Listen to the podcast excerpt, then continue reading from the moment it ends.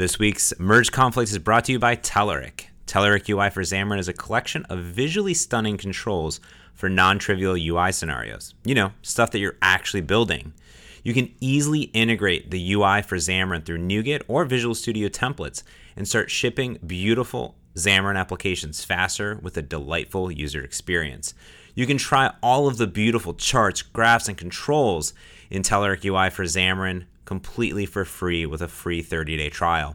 All you have to do is head to telerik.com slash mergeconflict to get your free 30-day trial and download their sample apps to see all of the beautiful charts and controls in action. Head to telerik.com slash mergeconflict.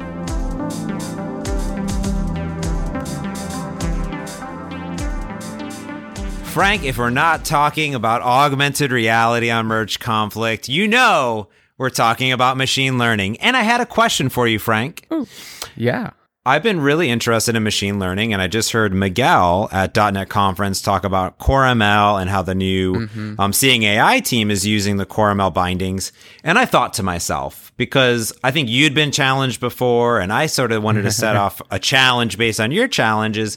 what if I wanted to create an app like Hot Dog or Not, literally overnight? What yeah. would I actually have to do to build it? Is, is that possible? Funny funny you should mention that. Uh, I, I had a few beers the other night, and I, I was convinced that I could absolutely write this app in, mm, what, three or four hours. No big deal. Then someone assured me that, oh, there's research papers on this. It's actually a little more complicated than you thought. I said, no, three to four hours, just another beer, and I'm all set.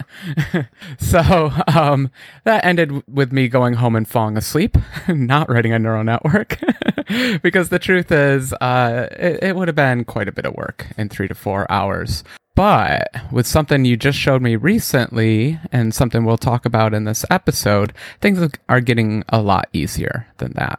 Yeah. I mean, I think that we we we talked a lot about machine learning and neural networks and the core concepts behind it. But I guess we didn't really talk about what are the steps that one would take to get started. So, like, where would I even yeah. go to learn about it? But then what would I have to do as a developer to actually train these well because we talked about the concepts right we're like all right, right you have thousands of images you shove it in a network and then you get this model right but yeah I don't know it's so means. simple no so i thought it, it, would be fun to get our hands a little dirty here and we'll get into some low levels of how you actually at home could sit down and train your own networks shove them onto your iphone and start doing hot dog or not thought it'd be kind of fun because this task actually has gotten small enough where we should be able to cover it in not its entirety, but at least get you started, right?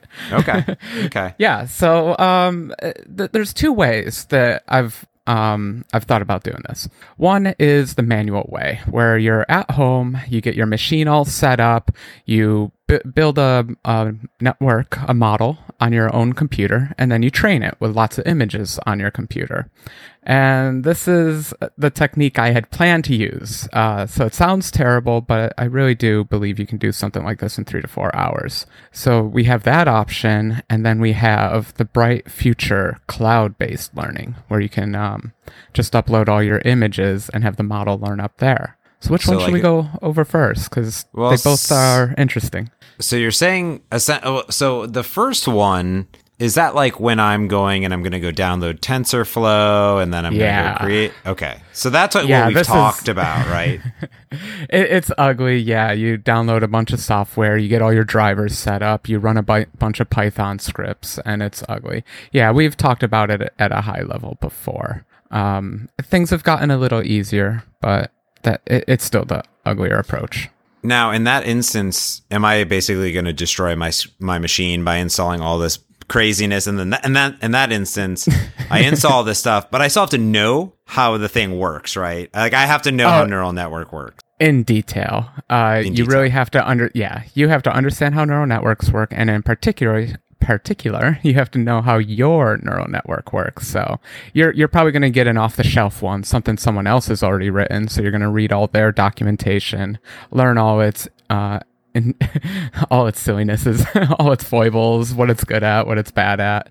Um, but you are going to set up a Python machine. You can use Docker images. You know, people love Docker, and uh, Docker it up. It gets yeah, uh, which sounds terrible, but it honestly is the better approach because then you're not messing with your own machine. So you can set up a pretty nice Docker image for training neural networks, but it's still going to be um, a lot of scripts that you're writing and a lot of data. Well, I'd have to imagine that there's something, and maybe you know, that enables me to do this without having to worry about setting up the machine, getting like there has to be software built on top of this that I could run that like simplifies it. Cause I think of like Docker, like you're talking about Docker and I don't know much about Docker, but in Visual Studio, I can right click and say add Docker support, right? and then I can right click and say publish and put it up to Azure Container Registry, right? Yeah. Like, is there something on my desktop that I could install that says, hey, listen, here's a bunch of images and I've put like a bunch of dog images and cat images and hot dog images in there. And like, can you just give that to me? And then what would I get out of it, I guess, too?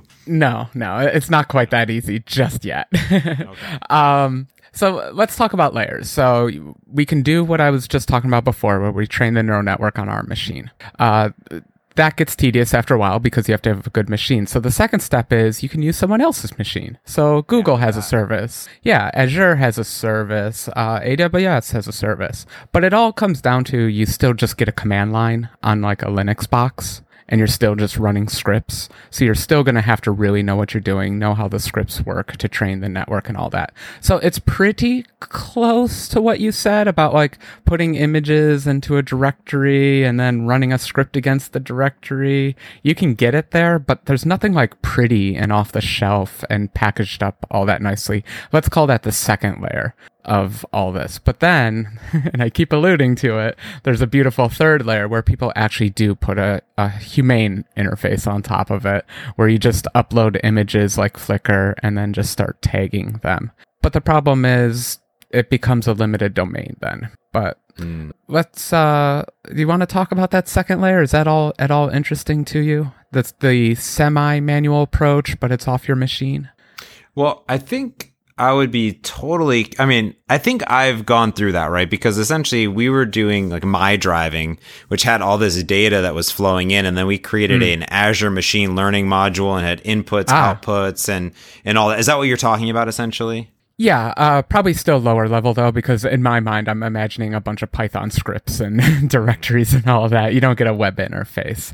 Um, but it, it, what it is for is it's for people who do want to develop their own models but don't have all the hardware for it. So this is when you've when you've gotten deep down into it, you've learned how to make your actual own neural networks, but you don't have a million billion dollars worth of CPU and GPU to execute it on. So that world's nice though, and that that's the world I actually find myself mostly in because I found networks that I want to run, but I don't have the hardware to run them, and so I, I do other things. That makes sense. And this is the instance where I was at Google I/O and specifically they're creating these TensorFlow modules that are interlinking mm. pieces of hardware that can run TensorFlow oh. at high scale. So wow.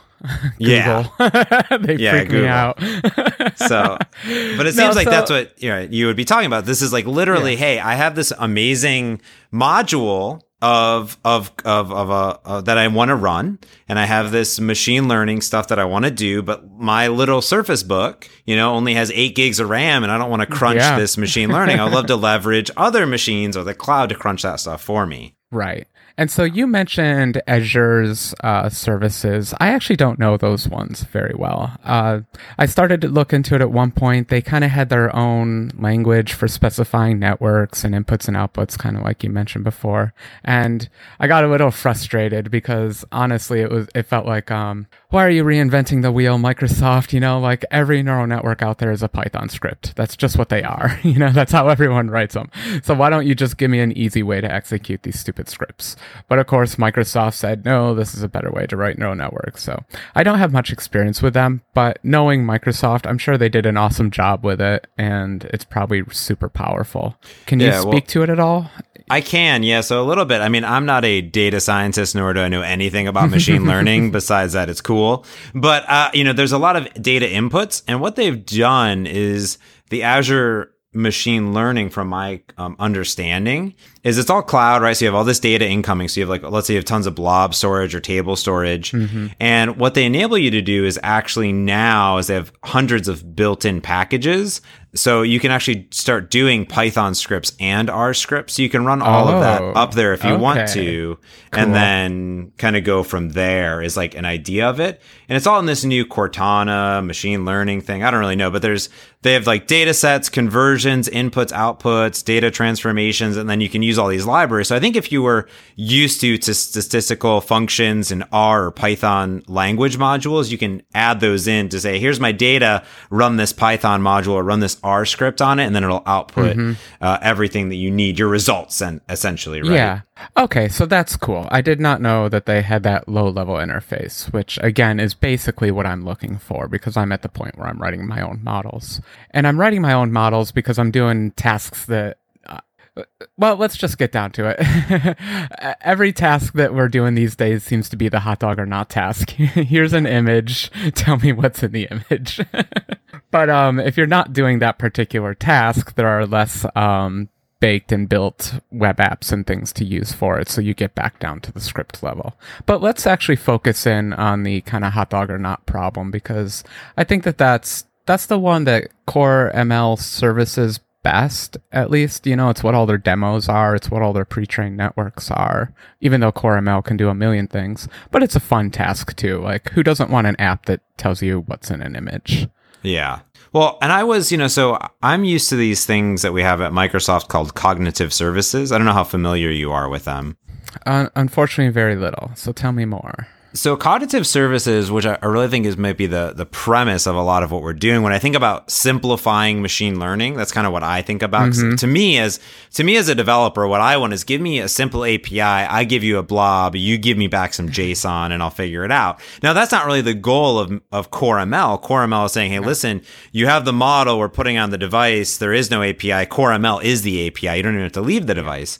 Now, what cognitive services are is they're a a bunch of different um, APIs, such as um, vision APIs, speech APIs, language, mm-hmm. knowledge, and search and things. So some of these, yeah. for instance, are older Bing search things for like, oh, I'm gonna you know do an auto suggest API or a news search or a web search or a video search.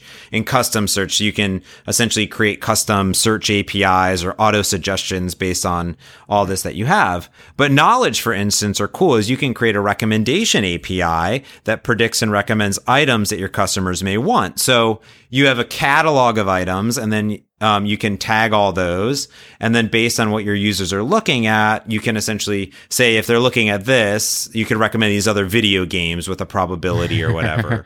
they have a whole bunch of these, yeah. right?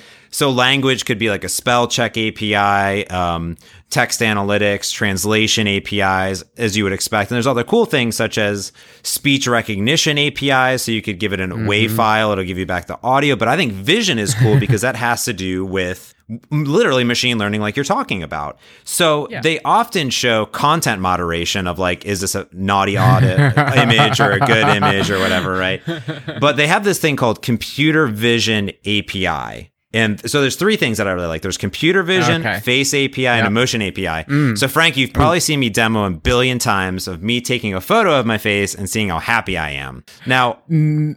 No, no, no, What I've seen is the classic Jon Snow, and it picks an emoji to go with Jon Snow from Game of Thrones, and it always no. comes up with the sad tear face for Jon Snow. That'd be pretty good. There was actually, um, yeah, there was um, the emotion API that they have which you could probably do that for that is uh, my one uh, one coworker he built a face game where it would say be happy or sad or you know um, still or whatever whatever the different facial mm-hmm. emotions are. And it would take a photo of your face and my face uh, and then it would compete. And what it's doing is essentially sending that blob who's happiest? Yeah be the happiest it, it, would take that image and then send it up to Azure to do the learning on it and return you a bunch of results that you could then propagate mm. um, back yeah. and forth. Now, the computer vision API is the same, but the difference is that what it does is you send it an image and it'll give you a bunch of description tags.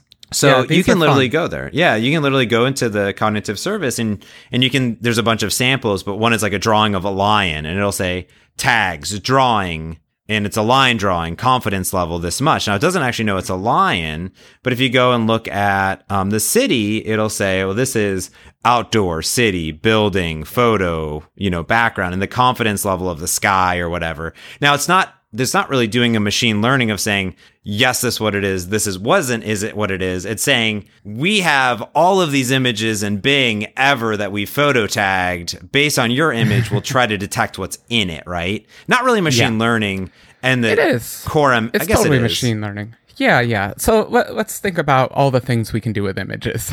so, So uh, the, the task the task we're talking about now is tagging an image, and so that's um, I'm given a set of tags. So that t- set of tags might include all the cats, all the different cat species, so lions, tigers, and other cats, domestic cats, and then given an image, pick which kind of cat is in the scene. So that's image tagging, and that's kind of what we're going to talk about for most of this time. It's honestly not the most complicated one out there. Like it's actually pretty easy for these networks to do it. So we can use some pretty small networks that can accomplish this task very well.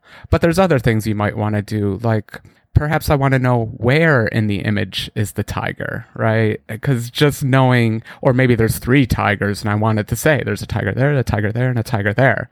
That's more advanced. And uh, it, it's a separate task to train the network on that, but it's totally doable. And that's kind of the one I'm a little more interested in personally myself. But then there's other things you can do where um, they call it uh, giving a description of the image. So you wouldn't just say, uh, is it a tiger or is it a lion? You would say it's a tiger sitting in the savannah with a cloudy sky overhead. It can actually give you a proper description of the image. And I'm not sure if the uh, Seeing app on iOS from Microsoft does that one in particular, but it's there's a very famous neural network that can do that, and I'm excited to get that thing running on iOS just because it creates these nice textual descriptions of the scene, which is quite a big improvement over just sending you a list of tags and probabilities. Yeah, because to me, like, then I have to decipher it. I have to analyze Yeah. it. Now, I will say this stuff is cool because I know that Mike James, he did a really cool app originally where he he would do he basically built Hot Dog or Not. I swear, like a year ago with this this API. But what he would do is he would say, "I'm going to take a photo of a cup, and then I, I will see if cup is in the tags that are returned." Yeah. It's not Right, really yeah. a prob. I mean, there is a probability, but it's not going to necessarily. It's not. I You're didn't- using the probability. You're kind of ignoring it at that point. Did it just show up on the list, kind of? Exactly. It didn't. It didn't necessarily say like I trained this advanced model to do facial recognition of this thing or of these types of coffee that are coming back to really say Mm-hmm. like, is this good coffee? Bad? Is it espresso or is it a latte or is like what is it? Right. Yeah. Specifically to get those probabilities out. So, how would you compare these services? These these are essentially these are essentially machi- ma- types of machine learning as a service, right? They're not neural networks as a service, I guess. They're or They are, are. they? I would call them that. I would totally call them that. So let's talk about this customvision.ai. So this is a website you can go to. It's Microsoft. You sign up. You can upload a bunch of images and start tagging them. Uh, I think it said a thousand tags max. I, I missed how many tags you can do, but they give you a nice uh, free set to start with, so you can start doing all of this for free. Uh, It's a great UI, actually. A little a little slow to use, a little clunky, but I mean, compared to Python scripts, this is pretty great. So you can just upload a bunch of images and start selecting what's in the scene. And after that, you literally just hit a button and it magically works. So, um, should we? I I want to extol all the virtues of this because this is pretty amazing and pretty awesome. But I also want to talk about the trade-offs, what you're losing by doing it this way. So Where this should we is start, James? So this is creating a model and a neural network as a service in I would say even more particular, they have a neural network and they're Yep. training it as a service. I You don't see. actually get to choose the network other than when you do a, a new project in this, it does give you these what what do they call them categories or something like that? yeah. yeah. And I think that that oh, domains. They call them domains. And in these domains, you're kind of choosing a network to start with, is what I think is going on. My best guess, you know, it's hard to tell exactly what's going behind the scenes. But this is good because um, in the case of image tagging, there's a few well known networks that work very well. I mean, you honestly, this isn't rocket science, so it's, it's good that they're picking the network for you to start with. Now, that said, they're doing something very interesting. The first thing that caught my eye was how few images they required to train this network. It was five images per tag, which, after doing this stuff for a while, for me is insane. It's an incredibly low number, five images. I usually think about 10,000 or 100,000 images. Yeah, I think when we were talking about creating your own neural network and model, essentially it was like, hey, you, you have the neural network and you're going to feed it tens of thousands of images so you can get really, really yeah. good, right? So if you have five images, is it going to be good at all? So How here again, I'm I'm going to make some guesses. Okay? okay. So let, let that just be known. But the technique that we usually use for something like this is you train a very big network. The kind of gold standard is this network called VGG. VGG. Wow, that does not go over the air very well. 16. VGG 16.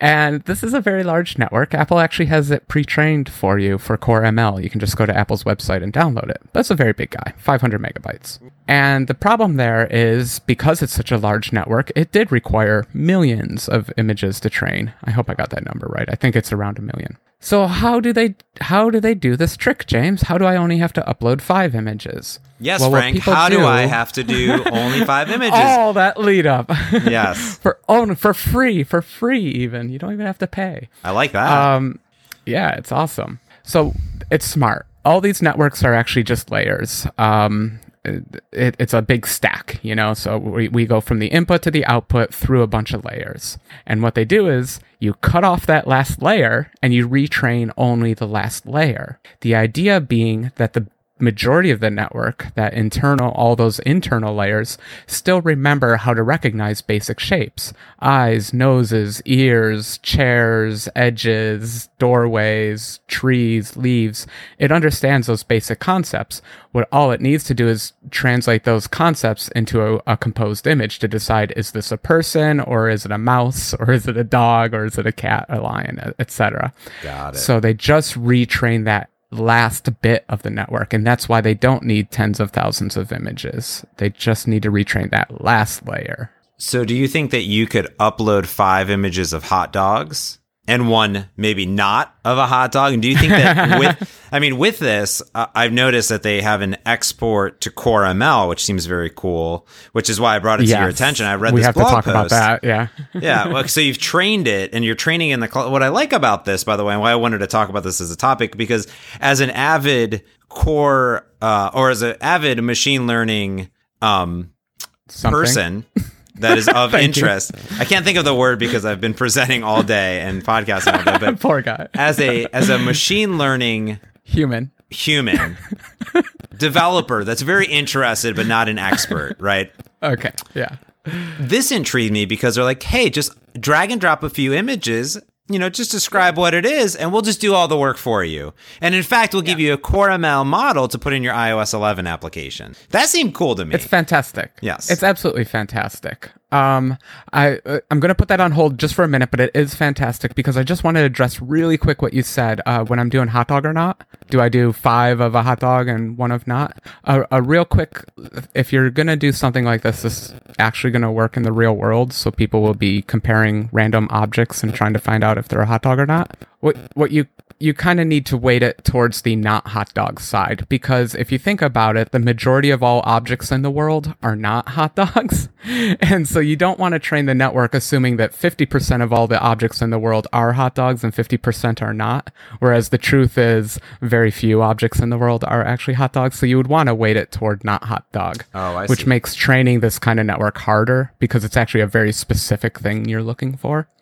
But so I would weight it toward, I would have like a you know, 200 images a not hot dog and 100 or 50 images a hot dog. But it okay. really depends on their network. But it's never, you, you do want to think about it a little bit. Now, am- a am I- priori probabilities. Am I uploading when I'm uploading not hot dogs? Okay, because I think the, the real topic is is of this podcast is creating hot dog or not, like how you would actually do Yeah, it. yeah. So Yeah. would I upload then like five images or fifty images of hot dogs and then two hundred images of hot dog like objects such as cucumbers and carrots and buns, like hot dog buns? No. No. If this is an app meant to be used on the iPhone, that means it's going to be presented with the world's objects, every object you've ever seen in the world. So you need to train it on every object that it's normally going to see in the world. It has to experience all that stuff so it can learn how to differentiate between hot dogs and not hot dogs. So I need a Uh, wide. so you don't you don't actually want to be clever. You just want to be random. You want go go to your photos directory and randomly select um, 100 photos as not hot dog. Now, can and I then ask- you'll have to go find hot dogs. Can I ask you a question? Yeah, I will have to find. I don't know when the last time I ate a hot dog was, but um, now can I ask you a question? When we're creating these models, does it put my image data into the model? Like, what is actually physically in the model? Uh, you don't have to worry about that. Um, so the image, like your training image, will not survive fully intact in the model. That's a tiny bit of a lie because you can do what we call overtraining a model. And that's where you've given it so few things to learn from. And the model is actually very intelligent that all it actually ends up doing is memorizing inputs and outputs. We it's an ungeneralized model, as in it can't understand anything it hasn't seen before, but what it's ended up doing is just memorizing its images.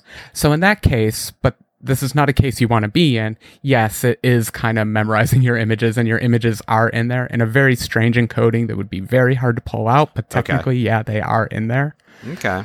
but it's not something you normally have to worry about because you want a generalized network and in that case your image gets decimated and decimated and decimated and it just doesn't exist anymore so you really don't have to worry about your input training set unless Okay. you're overtrained So I put in a few hot dogs. I put in a bunch of other things that are not hot dogs. And then this thing is going to export either Core ML or I can make a RESTful service call, which actually means I have a cross platform um, type of thing. Because I could put that on Android without having to embed anything until, you Yeah. know, whatever This is cool. Google does. Yeah.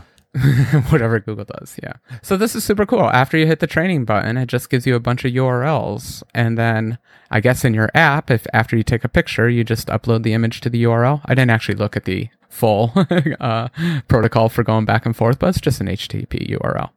But then, yeah, the super cool part is that they'll export it as Core ML for you. And isn't that awesome? I did that, and uh, just on my stupid little example, it it was a three megabyte model, which I was actually a little surprised at. I thought it'd be a little bit of a bigger one. If it was based on VGG, then it would be the size of VGG. So this is not anything nearly as sophisticated as VGG.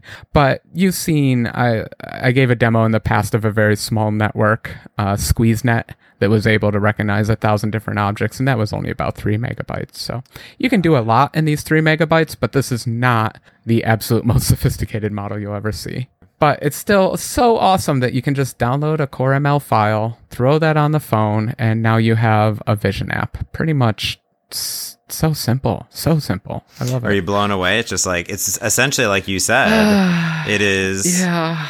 these services that are bringing this up to now is this is this essentially the future of machine learning? It's just like everything as a service everything as a service? Yeah, this is the new Excel. What we need is a new version of Excel that has machine learning built into it because we always keep talking about images and tagging images, but it's just as good at tabular data, CSV files, and Excel sheets. Mm. It can do predictions from that kind of stuff too. And so what we're seeing here are people learning how to write the new Excel, if I may be so bold. You know, I think in 10 or 15 years, we'll have an app that can do all this stuff, but in a more general and awesome way. But that said, we are stuck in this terrible Python, Linux, Docker world of neural network training. So, my God, anything that gets us out of that world, I am happy with. Everyone who knows me knows I love GUIs. I do not want to work at the command line. Command line is for the 70s, not the 2000s. i don't t- t- tell So miguel love that just saying um i i am definitely I'm a GUI very- person Yeah, and I'm very jealous of this because I guess I, have mentioned on the show before, after you've worked with these networks for a while, you want a higher level interface to it. Like, no one wants to work at this low level writing JSON files and dealing with all that garbage. Um, so I'm a bit jealous of this because I, w- I was going to myself write a little something like this, but for different networks. And so I think these kind of web UIs for quickly training networks are just going to become more abundant and more sophisticated. Hmm. That's pretty cool. Now, as as we go through this and I have billions of images, I'm going to have to sit there and I'm going to have to transcribe every single one over and over and over again basically. Yeah, it's now, terrible. Now, are there ways to get around that? I know you've you've we've talked about you've told me about some other services to help with this a little bit. Like what else you got? Yeah, I just wanted to throw this out there because uh, when you start doing machine learning, the first thing you realize is, oh my God, I don't want to deal with all this data myself. It's just so much data, you know? and so um, if, if you don't have interns, I think interns are the best way to go. Make them tag a bunch of data. But if you don't have them, then there are Mechanical Turk services out there. Specifically, you can use Mechanical, Mechanical Turk and, you know, just throw a bunch of images at people and tell me which one of these, you know, 50 tags is in this image and just have a bunch of humans go through and do it for you. The nice thing is in this modern world, um, even setting that up has gotten simpler. There's one service I use called Scale API, which makes literally tagging images like an API call. You just upload the image and a human does it, but eventually you just get you just get a response back of the image all tagged. Mm-hmm. It's a mechanical Turk, a human's doing it, but you do it from an API perspective. Cool. So like your app doesn't really know. yeah, that's cool. and so it's pretty fantastic. Yeah. And so I'd love to see that thing coupled with uh, something like this Microsoft one that actually does the training. You know, we gotta we gotta get all these things combined, you know, have some humans tag it for me, have the computer train it for me. That way I don't have to do a darn thing. And I think that's the point we're all trying to get get to. Yeah, I think the idea that but I, I really I, like is that is that I'm going to offload a bunch of work, and the the computer can't figure out what's in it. I got to tell it what it is, and the best way is to have other people do it if I can't sit there and do it the entire time, which I think is pretty. Yeah, yeah, like um, there's an app I've always, ever since the original iPhone, I always wanted, which was a car identifier. So you point the phone at a car and it'll tell you the make and model and maybe the year or something like that. Because I always get in debates with myself what kind of car is that, and I don't want to be weird and walk up to it and look at uh, the VIN or anything. Um, so I've always wanted that app. And uh, so if you need training images of a hot dog or not, you can just scrape Google. You can scrape Flickr. You know, uh, there are a lot of image searches out there where you can get something. But if you need a specific domain, as in what vehicle, what specific vehicle is this, then you're going to end up having to do that manually. That's your contribution to the world, that you're building a new intelligent network that can recognize cars but maybe you don't actually want to do that work. So you use something like Scale API or Mechanical Turk and actually have other people do it. I think there's going to be a lot of this over the next few years yeah. as we just build up bigger, new, new and bigger networks. So are we at a point right now? Do you think in general that we could go from, Hey, I want to go build this app that needs the hot dog or not that I can have all the services at my disposal. Because it seems like at this point when we keep talking about machine learning there's the services there's the neural networks mm-hmm. there's the actual apis of the devices that we're using to get this data out. It's all these different processes coming together. Do you think that we're at the point now where it's like it's go time right? And is it because of apple? Oh uh actually i'm gonna go it's because of apple and microsoft here this custom vision.ai this this is what we needed. Uh, core ml is great but they don't help you on the training side at all. And microsoft here has just given you this free trainer which is pretty great you know? So at this point if you have any kind of vision task in your head yeah it's go time. There's no excuse at this point. It's super easy to make all this work together. And then at that point is core ml an open standard because if so, could that be the could that be the new standard, right? You talked about TensorFlow it, has yeah. one, this one has. We got to export, yeah. convert. Like, let's just get one, right? Yeah. Um. The only reason I'm hesitating is because it's Apple, and they always seem to drop the ball on this kind of stuff. I would love Core ML to be the standard, but I don't know if that's my Apple fanboy. It's a generally um, they just use protocol buffers, you know, my uh, Google's protocol buffers, and it's just a very simple format with different layers for different neural networks. It very well could become a standard. The problem is all the people who do neural network research and actually build original networks are all academics using Python in their own little world. I don't think they care about the industry at all. you know, we're coming from an industry perspective, like engineer, we want to use this stuff. And they're from the scientific, hey man, I built this network. It's up to you to figure out how to fit it onto your stupid phone. So I would hope that that world could change a little bit and they would embrace what the industry needs. But there will always be that split of us having to, frankly, deal with the scientists and their idiotic formats. so we're, we're getting there, but um, I, I, would love to see it as a standard. What we need is the GitHub of Core ML models. Ooh. Hopefully, we'll have one of those eventually. Yeah, yeah, kind of like there's pre-trained networks. Pre-trained yeah. networks. There's, there's like the Lodi Lottie files or Lodi files. There's the what else did we talk about? The um, um for just like pre-trained stuff no just collections of stuff right you have the you know you know basically when 3d printing was terrible because you had to go create the 3d oh, models yes. now there was like the repository thingiverse, thingiverse yes. right we need the yeah, mach- yeah. machine learning averse um yeah don't that's a terrible uh, now here's domain. the here's the joke though. There there are a lot of these little startups a lot of little y combinator ones that all claim to be the github of machine learning.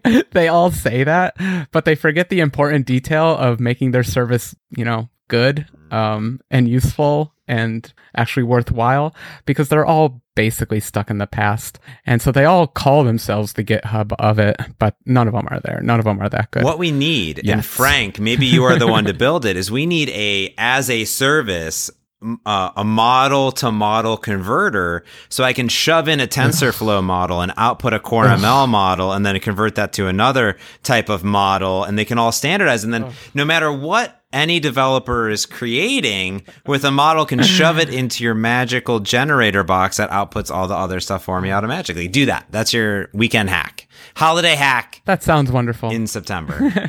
well, Apple released Core ML tools. That's how we all convert our models right now.